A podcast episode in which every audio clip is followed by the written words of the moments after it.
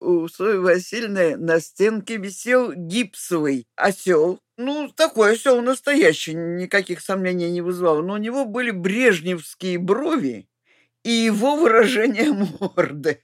Когда пришли с обыском, Соня Васильевна стала читать протокол обыска и прочитала, значит, гипсовый портрет Брежнева. Соня Васильевна говорит ему, слушайте, что вы здесь написали? Это же портрет осла, а вы написали, что изъят портрет Брежнева.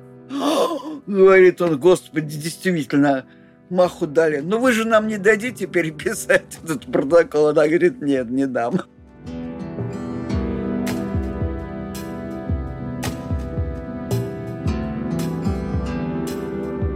Привет, меня зовут Зоя Светова, и вы слушаете первый эпизод подкаста «Защитники». Это подкаст об адвокатах, которые занимались делами советских диссидентов. В Советском Союзе оправдательные приговоры были большой редкостью, а если в суде рассматривалось политическое дело, то выиграть его в принципе было невозможно. Казалось бы, профессия адвокат в такой ситуации теряет свой смысл. И тем не менее, в 60-е годы появились юристы, для которых защита обвиняемых не была простой формальностью. Они были готовы, несмотря ни на что, доказывать невиновность своих подзащитных, бороться за соблюдение законов и прав человека. Вот об этих адвокатах и их делах я и буду рассказывать в этом подкасте. И первый эпизод посвящен Софье Васильевне Калистратовой. Ничего не бойся, ни в каком виде не сотрудничай и не говори неправды. Так запомнила три заповеди Софьи Васильевны Калистратовой ее дочь Маргарита Александровна.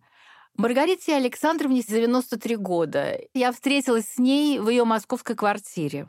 Она объясняла, если врать будете, то, кроме того, что вообще врать просто неприятно, то они все равно на чем-нибудь поймают, они профессионалы.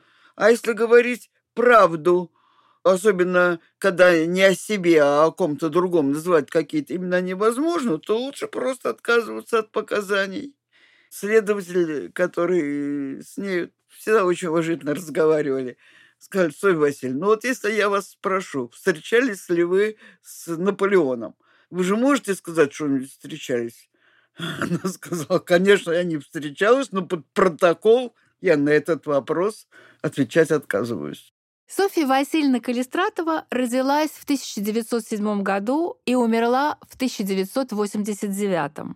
Ее отец был священником, но семья не была религиозной. Мать, хотя сама происходила из семьи священников, была атеисткой. То, что она была из поповской семьи, сыграла, в общем, положительную роль в ее биографии, что ее из-за этого не принимали в комсомол. А с ее активностью, если бы она была из рабочей семьи, я думаю, что она пошла бы по революционной деятельности, и это бы хуже для нее кончилось. В 1925 году Софья Калистратова поступила в МГУ на факультет советского права.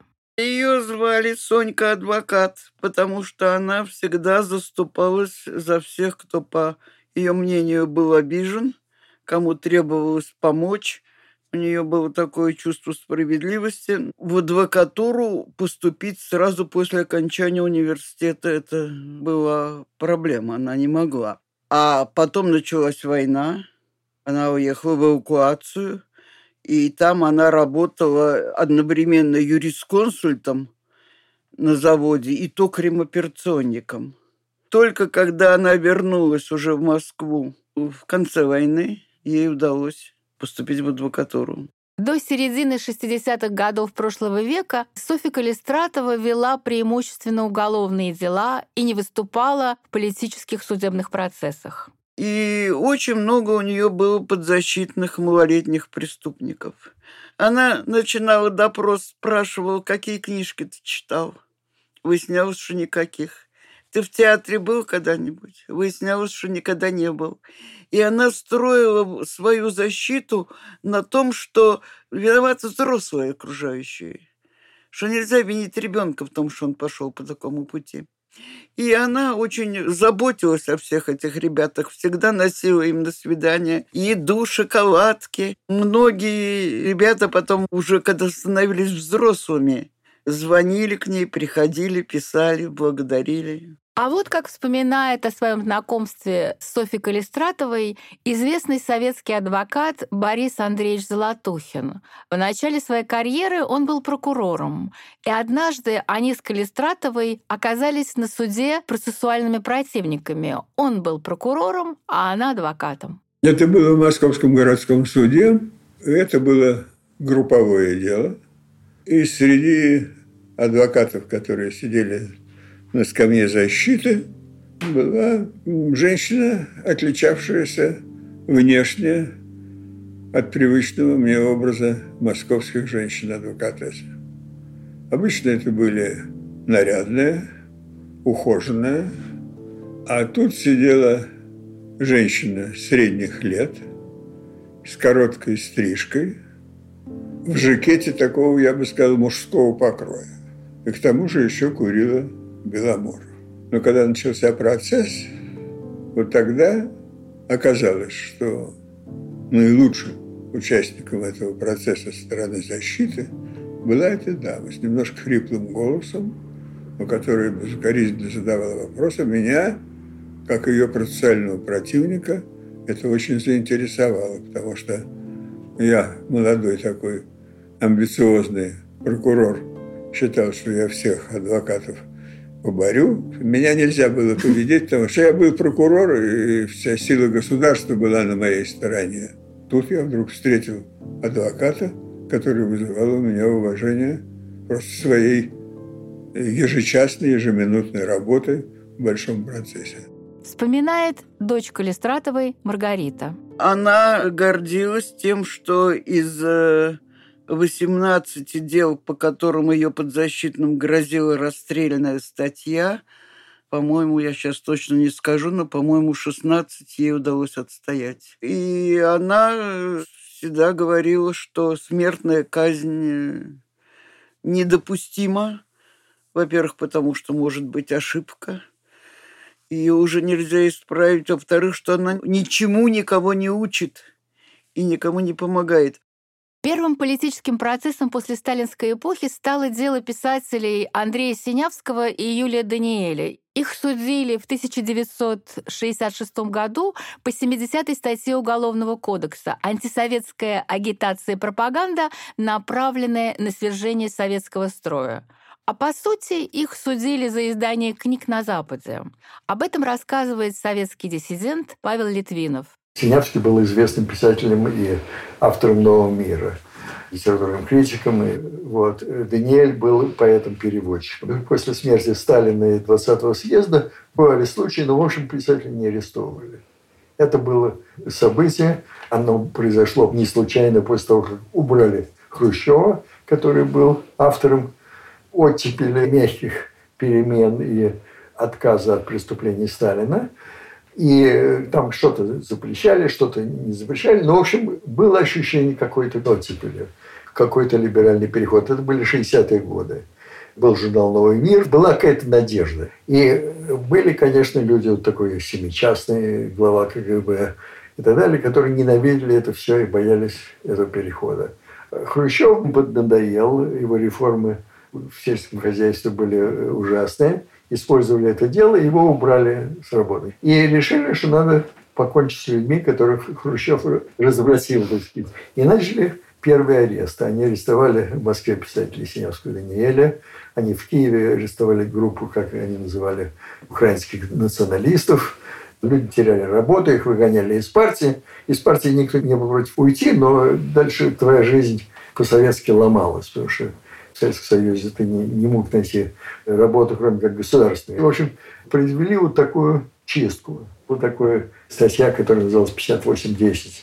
Контрреволюционная пропаганда. Она после войны стала называться статьей 70-й антисоветская пропаганда. То есть вместо контрреволюционной это уже как бы устарелая терминология. Контрреволюция уже невозможна, а вот антисоветская пропаганда возможна. К 1966 году Софья Калистратова уже была известным адвокатом, и друзья Андрея Синявского и Юлия Даниэля попросили ее принять участие в этом деле. Но она не могла защищать обвиняемых по 70-й статье, потому что у нее не было допуска, то есть разрешения от Президиума коллегии адвокатов. Такие разрешения выдавали по согласованию с КГБ. Сохранилась диктофонная запись 1981 года, где Софья Васильевна рассказывает об этом процессе. Даниэль Снявскую защищали такие адвокаты Коган и Киснишевский. Причем это, в общем, неплохие адвокаты. Но, э, как нам теперь известно, на них было оказано очень сильное давление. И несмотря на то, что они содержании своих речей вроде бы и отрицали состав преступления, но заканчивали они свои речи одинаково, и ни один из них не решился произнести слово «оправдать», «прошу оправдать». А не говорили про, про, «прошу суд учесть все вышесказанное при вынесении приговора». Это, конечно, была совершенно не только не, не, неправильная, но и незаконная даже позиция, потому что адвокат – должен высказать в своей речи свою позицию по делу, свое отношение к наличию состава вменяемых действий, свое мнение о доказанности, свое мнение о том, каков должен быть приговор. А первым политическим делом, в котором Калистратова смогла принять участие как адвокат, стало дело Виктора Хаустова. Его обвинили по статье 190 пункт 3 «Нарушение общественного порядка». Процесс над Хаустовым начался в Мосгорсуде в феврале 1967 года. Хаустов – это рабочий, обойщик, приверженец философии Руссо. Он был участником митинга, организованного на площади Пушкина в защиту Гинзбурга, Ланского, Добровольского и Ложковой, которые были арестованы к этому моменту. Александр Гинзбург, Андрей Добровольский, Юрий Голансков и Вера Ложкова – все они были арестованы за создание «Белой книги». «Белая книга» – это сборник материалов и документов о процессе Синявского и Даниэля. Составитель «Белой книги», известный советский диссидент Александр Гинзбург, отправил один экземпляр для публикации на Запад, другой отнес в КГБ, а оставшиеся экземпляры передал депутатам Верховного Совета СССР. Вскоре самого Гинзбурга и тех, кто ему помогал, Добровольского, Голландского и Ложкову, арестовали. Тогда в их защиту были написаны открытые письма к властям, проходили митинги, и вот за участие в одном из таких митингов арестовали Виктора Хаустова. Была демонстрация, они же плакат подвели, я увидел свободу Гинзбургу, Добровольскому, Ганскому, Ложковой и того статью 70 и 190 Уголовного кодекса. И их разгоняли, хватали у него вырывали плакат, а он не отдавал. И вот, когда значит, я защищала, то перед тем, как объявить речь защиты, после речи прокурора, меня секретарь позвала в совещательную. Когда я вошла в совещательную, там был прокурор, судья, заседатель и какой-то тип в таком военном, да, таком, видите, штатском какой-то, Бекеш, вот и судья в присутствии этого типа меня спросил, что вы собираетесь говорить в своей защитной речи. Я, я ему ответила, что это вы услышите через 10 минут, когда кончится перерыв. Тогда этот, который штатский, сказал, что было бы лучше, если бы мы это услышали сейчас. Я сказал, не знаю, для кого было бы лучше. Но сейчас я вам ничего не скажу. На процессе адвокат Калистратова просила суд оправдать Хаустова. Она доказывала, что в его действиях нет состава преступления. Она говорила, он не нарушал общественный порядок, ведь наша Конституция предоставляет гражданам право на выражение своего мнения, в том числе и путем участия в демонстрациях и митингах. Но суд к доводам Калистратовой не прислушался, и Хаустова приговорили к трем годам лагеря. После этого судебного процесса Софья Калистратова стала участвовать и в других делах советских диссидентов. Ну, она себя нашла в этих э, процессах правозащитной деятельности. Когда она провела ее первое дело в защиту Хаустова, ее сразу оценили все его товарищи, и на нее посыпались просьбы о консультациях и предложения защищать. И она туда вошла в эту среду совершенно как-то естественно. Вместе со своими коллегами, московскими адвокатами, Софья Васильевна несколько раз ездила в Ташкент. Там она защищала активистов крымско-татарского движения.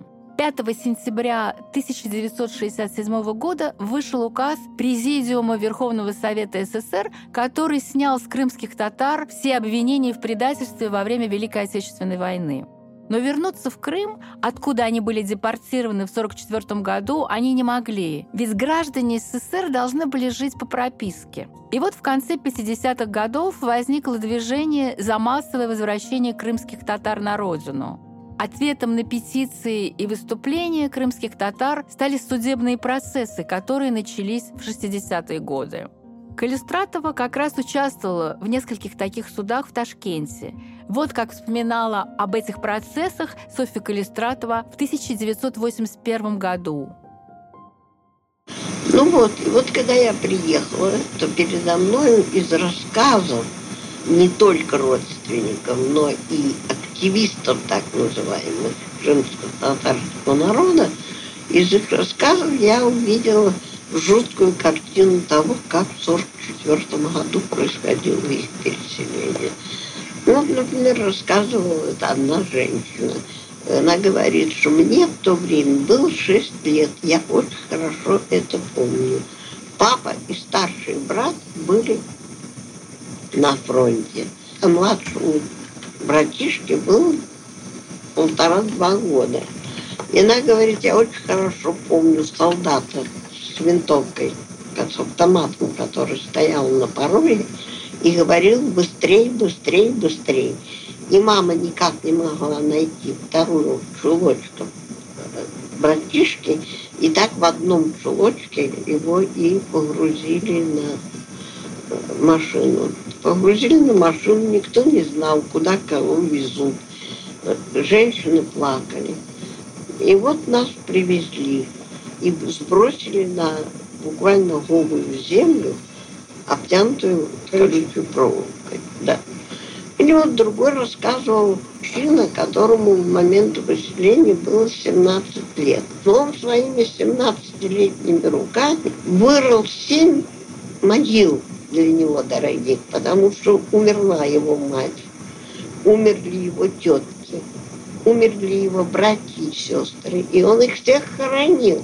Московским адвокатам удавалось добиться в Ташкенте условных сроков, что в то время считалось большой победой. Их не очень сурово наказывали, но наказывали неуклонно. Вот. И защита была очень независимая и очень свободная, гораздо более независимая и более свободная, чем в Москве. Так, например, Володя Ром начал свою речь, прямо вот так встал и сказал, он мог на целые народы обрушить свой священный гнев. А дальше начал, начал свою речь. И был очень забавный случай, совершенно забавный. Вот тому старику, которому дали условное наказание, он был еще, можно так выразиться, теоретиком. Он много работал над работами Ленина и все прочее. Ему вину ставился какой-то блокнот черновиков его. И Юра Поздеев в своей зачтительной речи так неудачно выразился, что он потом над этим выражением хохотали целый вечер. Он говорит, ну вот блокнот этот вменяется моему защитному, но в нем же никакого смысла нет, там одни цитаты из Ленина,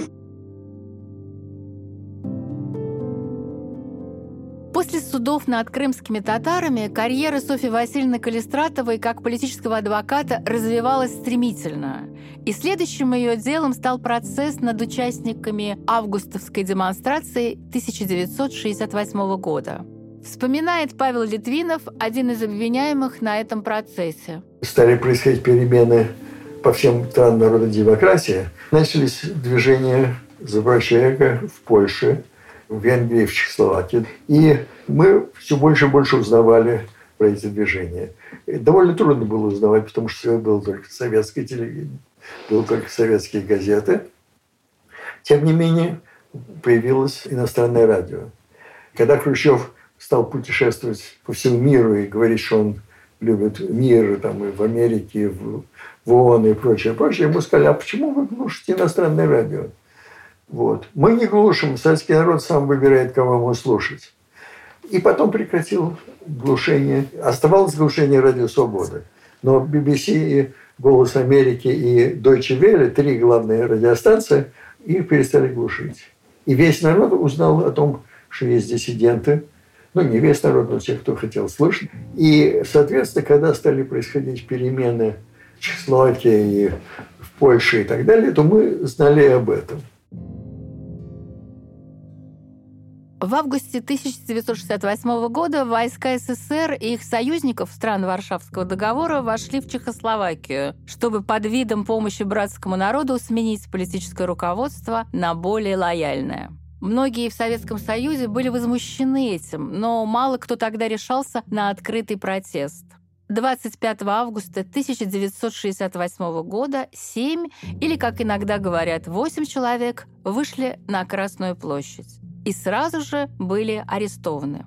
Конечно же, они понимали какой-то риск и все же не могли не выйти.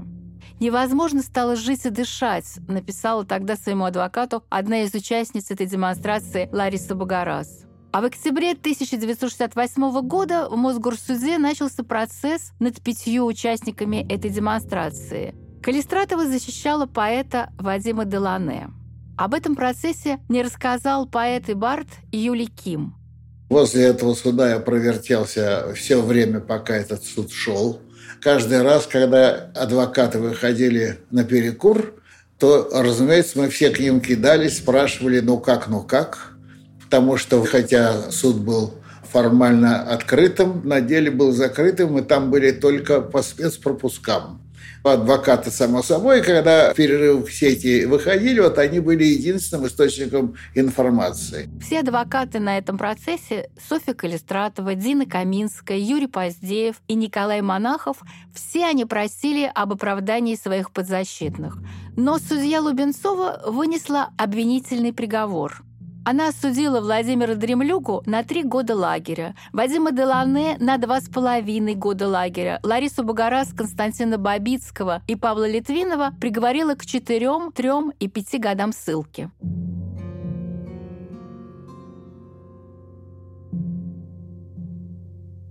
Политические и судебные дела в СССР было невозможно выиграть, разве что можно было добиться более мягкого наказания. И тем не менее, адвокаты продолжали участвовать в этих, казалось бы, безнадежных делах и даже иногда становились друзьями своих подзащитных. Так Софья Калистратова подружилась с генералом Петром Григоренко. Петр Григоренко, преданный власти генерал, прошедший войну, с годами превратился в яростного критика советского режима. И, конечно, выступление такого авторитетного человека, который призывал убрать бюрократов из власти, провести свободные выборы, были довольно опасными для советского режима и Григоренко решили дискредитировать с помощью карательной психиатрии. В апреле 1964 года психиатрическая комиссия под председательством академика Снежневского признала генерала Григоренко невменяемым.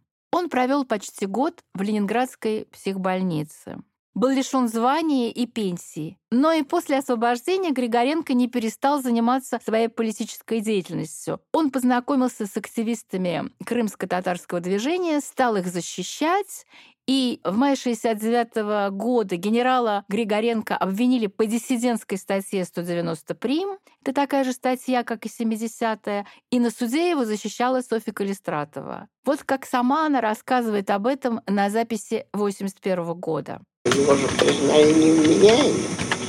Там, в Ташкенте, была проведена амбулаторная экспертиза комиссионная, в которой участвовало пять человек экспертов.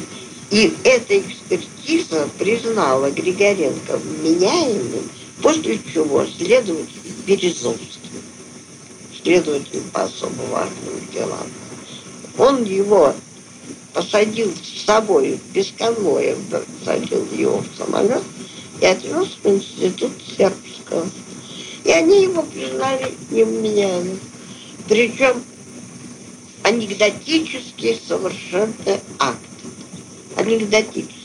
Две квалифицированных экспертизы дают диаметрально противоположные заключения, то суд не может сам выбрать между этими двумя экспертизами. Надо назначать третью экспертизу, которая сравнит эти две экспертизы и даст какое-то заключение. Но мне в этом ходатайстве было отказано.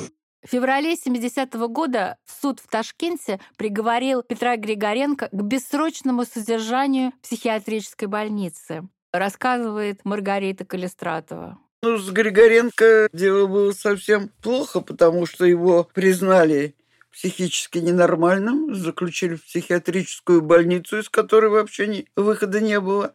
И Соя Васильевна вся обложилась книжками по психиатрии, все сама изучала.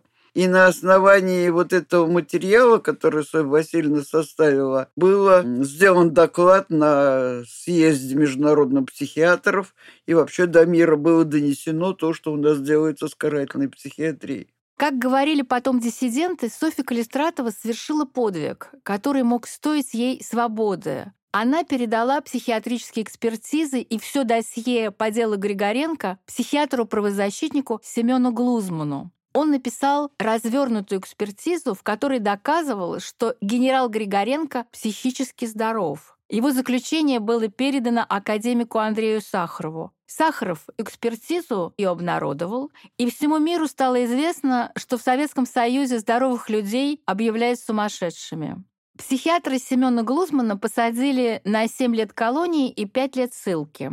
А генерал Григоренко под давлением международного сообщества, которое возмутилось использованием карательной психиатрии в Советском Союзе, через четыре года вышел из психиатрической больницы. В 1978 году он был лишен советского гражданства и уехал из СССР. Конечно, э, нашли другой способ избавиться от него. То есть, когда он выехал за границу, его обратно не пустили. Расставание было, она, Софья Васильевна в это время в больнице была, Григоренко пришел к ней в больницу прощаться. И это было так трогательно. Он считал, что он вернется, а она заплакала и сказала, нет, мы прощаемся навсегда, что и получилось. Петр Григоренко был не единственным, кого Калистратова пыталась спасти от карательной психиатрии. Она защищала и поэта Наталью Горбаневскую. В 1969 году Горбаневскую арестовали за участие в издании диссидентского журнала «Хроника текущих событий», вспоминает Маргарита Александровна она приняла очень большое участие в деле Горбаневской, потому что Наташу Горбаневскую, так же как Григоренко, решили с помощью психиатрии изничтожать. И Соя Васильевна, во-первых, обращалась она к поэтам с просьбой дать отзывы на стихи Горбаневской. Опять же, она использовала и находила новые аргументы для того, чтобы спорить с экспертизой.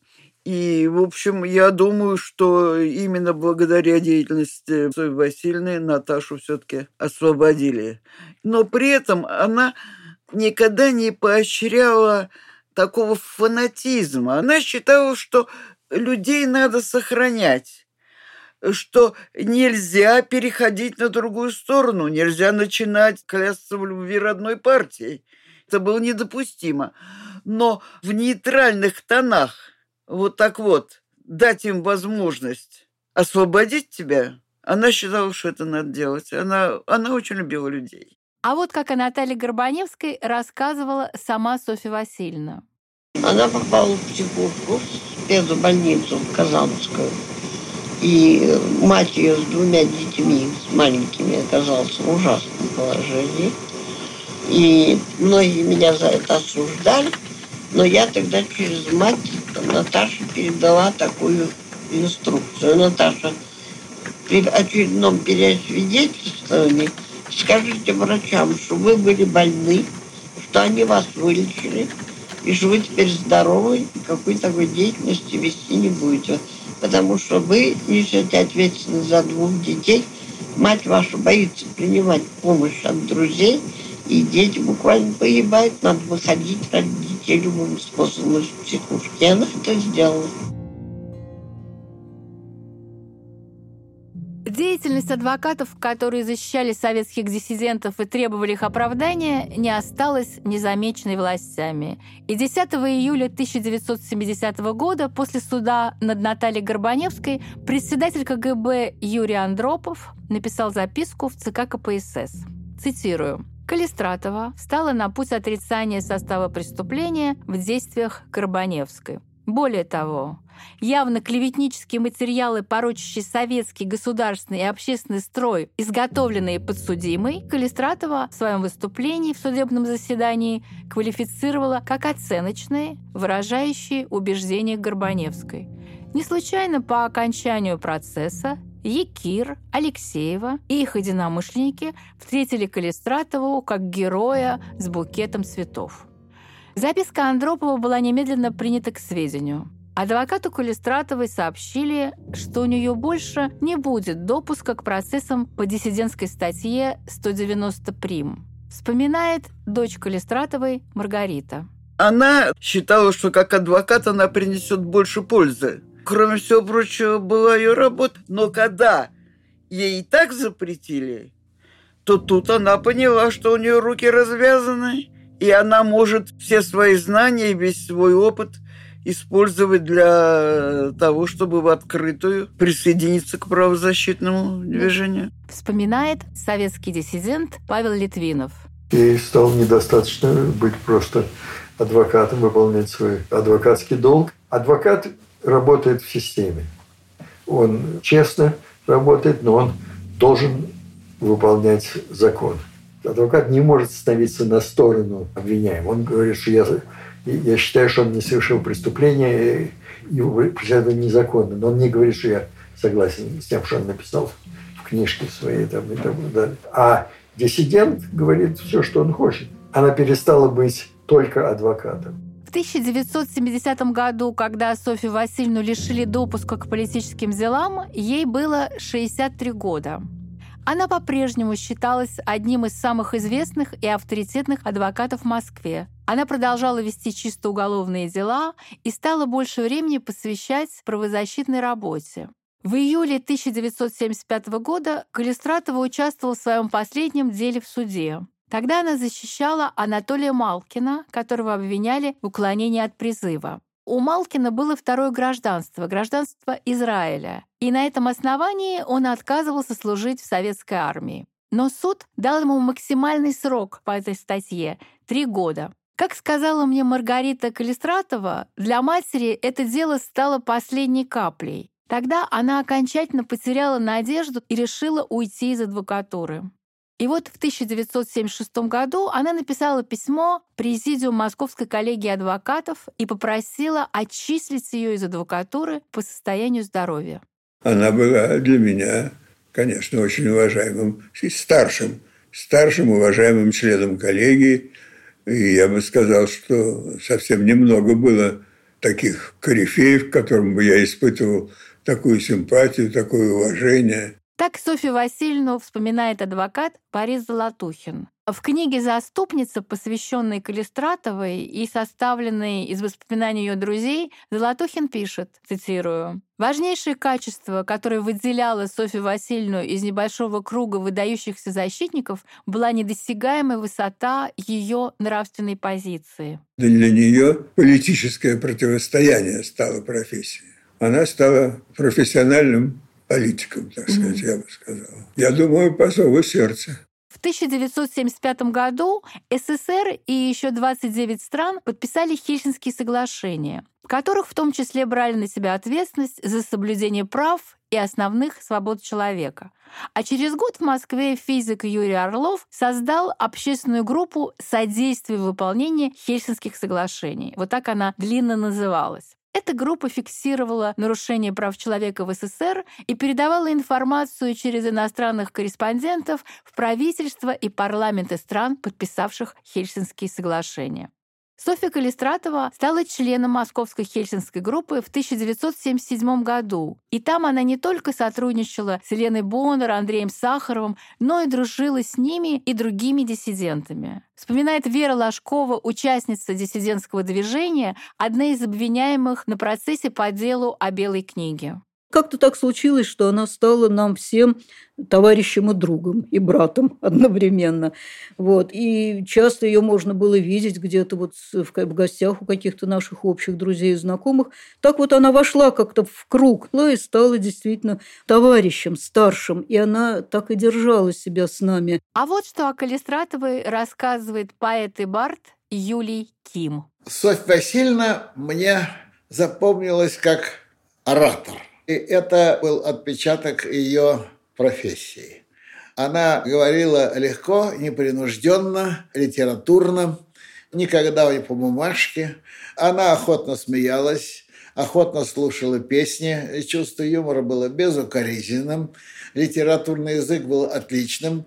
И вот только единственная интонация человека, который доказывает, вот эта интонация была у нее уже природная, это профессиональная такая черта ее речи, но поэтому всегда можно было мысленно себе представить, как Софья Васильевна даже на вопрос, какая сегодня погода, могла бы ответить так. Во-первых, температура такая-то. Во-вторых, все разложить по пунктам, и так по пунктам все и отчебучить. Вот такая у нее была и речь, и повадка, и в этом не было ничего неудобного, не противного. То есть она к своей профессии отнеслась не формально, а она ее впитала в себя как форму поведения человека, отстаивающего какую-то истину. И вот она ее любую истину отставила в этих интонациях очень убедительных. В декабре 1981 года на Софью Калистратову было заведено уголовное дело. Ее обвинили в участии в работе Московской хельсинской группы. К тому времени из членов этой организации на свободе осталось только трое – Елена Боннер, Наум Мейман и Софья Калистратова – в ее доме, а также в доме у ее дочери Маргариты и на их даче было проведено несколько обысков. На нее было заведено дело по статье 190 прим, и в рамках этого дела и шли обыски. Причем отбирали абсолютно все. Когда у меня был обыск, предложили выдать всю литературу, порочащую государственный, значит, строй советский. Например, отобрали стихи Гумилева 1913 года. Я их спрашиваю, ну как мог Гумилев в 13 году порочить советский строй? Почему вы у меня забираете? А, эта книжка переиздана за границей. Значит, это криминал, то, что она у вас имеется. У Сои Васильевны очень много забрали литературы, а у меня было тоже порядочно литература. Но когда пришли с обыском, я вспомнила две любимых книжки детства про Ленина. Значит, одна книжка была про то, как Владимир Ильич, когда приходил жандарм, он подставлял ему стул около книжного шкафа, чтобы жандарм начинал сверху смотреть книжки, а вся нелегальщина была на нижней полке. И жандарму надоедало смотреть донизу, он низ не смотрел. А второй раз, который тоже мы в школе учили, как дочь рабочего революционера, завидев в окошко жандарма, бухнула в крынку с молоком шрифт типографский. И, значит, тоже его не обнаружили.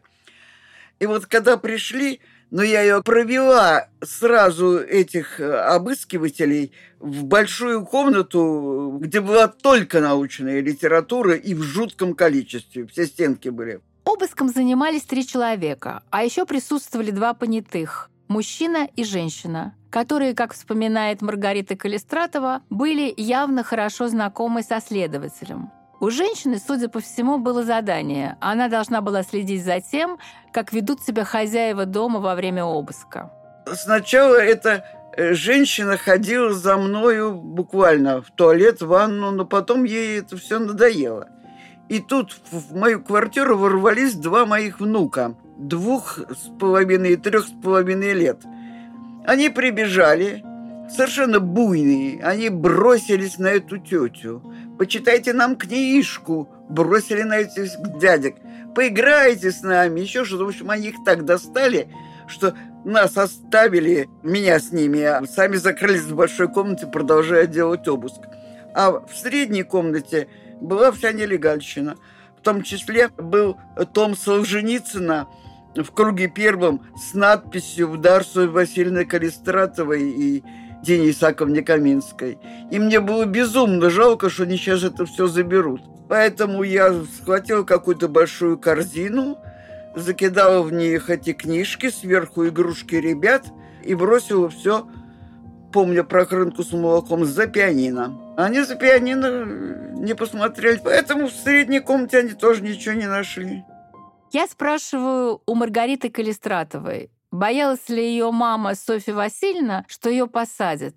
Ведь ей тогда было 74 года. Она относилась к этому спокойно. Она говорила, ну что, и там люди живут, жалко, только что Маргусю с места сорву. Она не сомневалась почему-то, что я с ней поеду. Стоял ли для нее вопрос тюрьма или иммиграция? Она не выбирала, она сразу было ясно, что она никуда не поедет. Для нее это было совершенно невозможно. Ну что уже, она всю жизнь прожила в России, нее эта иммиграция не интересовала. 6 сентября 1982 года Елена Боннер сообщила, что работа московской хельсинской группы прекращается. Причина – беспрецедентное давление властей и угрозы арестов членов организации, тех, кто еще остались на свободе. А через два года, в августе 1984 было прекращено уголовное дело против Софьи Калистратовой в связи с возрастом и состоянием здоровья. Но такая формулировка адвоката Калистратову не устроила, и она продолжала отстаивать свою невиновность и добилась успеха. В 1988 году прокуратура города Москвы все-таки прекратила уголовное дело в ее отношении за отсутствием в ее действиях состава преступления. Можно сказать, что это было последнее политическое дело с Софьей Калистратовой, но по этому делу она проходила не как адвокат, а как обвиняемая. Вы знаете, я себя корю непрерывно, что несмотря на то, что я восхищалась всегда мамой, один раз я только была на ее каком-то деле не очень значительном. У нас как-то семья многодетная, все много работали, всем всегда было некогда. У каждого было свое занятие. Но я на нее всегда смотрела с восхищением. Во-первых, у нее было совершенно удивительное свойство – при ней как-то все становились лучше. Ведь мы жили в коммунальной квартире, где было 11 семей. Там и алкоголики, и рабочие, и лимитчики, и кинорежиссер там был, и артисты какие-то. Коммунальная квартира есть коммунальная квартира. Но как только Софья Васильевна выходила на кухню, все начинали улыбаться и ласково друг с другом разговаривать. Также, когда у меня и моей сестры собиралась какая-то молодежная компания, но она была центром компании. Она человеком была очень начитанным, все знала с прекрасной памятью и удивительно умела обо всем рассказывать. Я первые стихи и от нее четкие ахматовские слушала, когда мне было 9 лет. С тех пор помню, в эвакуации она нам читала по ночам, когда света не было. И э, она э, Вертинского всего напевала, и в том числе те песни, которые у нас совершенно не годились. Конечно, очень Акуджаву любила, и, конечно, несравненного Юлика Кима. Это было так интересно, когда Юлий Ким пришел к нам и после нескольких песен произнес «Сейчас я спою адвокатский вальсок», посвященный Соне Васильевне и Денису Аковне Каменской спел. Все, конечно, хлопали, были очень довольны. Он спел еще какую-то песню, а потом говорит, а можно я еще раз спою адвокатский вальсок? Уж очень он у меня хорошо получился. Конечно, усилия тщетны, И им не вдолбить ничего. Предметы для них беспредметны, А белое просто черно. Откуда ж берется охота, Азарт, неподдельная страсть, Машинам доказывать что-то, Властям корректировать власть. Этой песней Юлии Кима «Адвокатский вальс» я хочу закончить первый эпизод подкаста «Защитники» о Софье Калистратовой – Следующий наш эпизод о второй героине этой песни – адвокате Дине Каминской.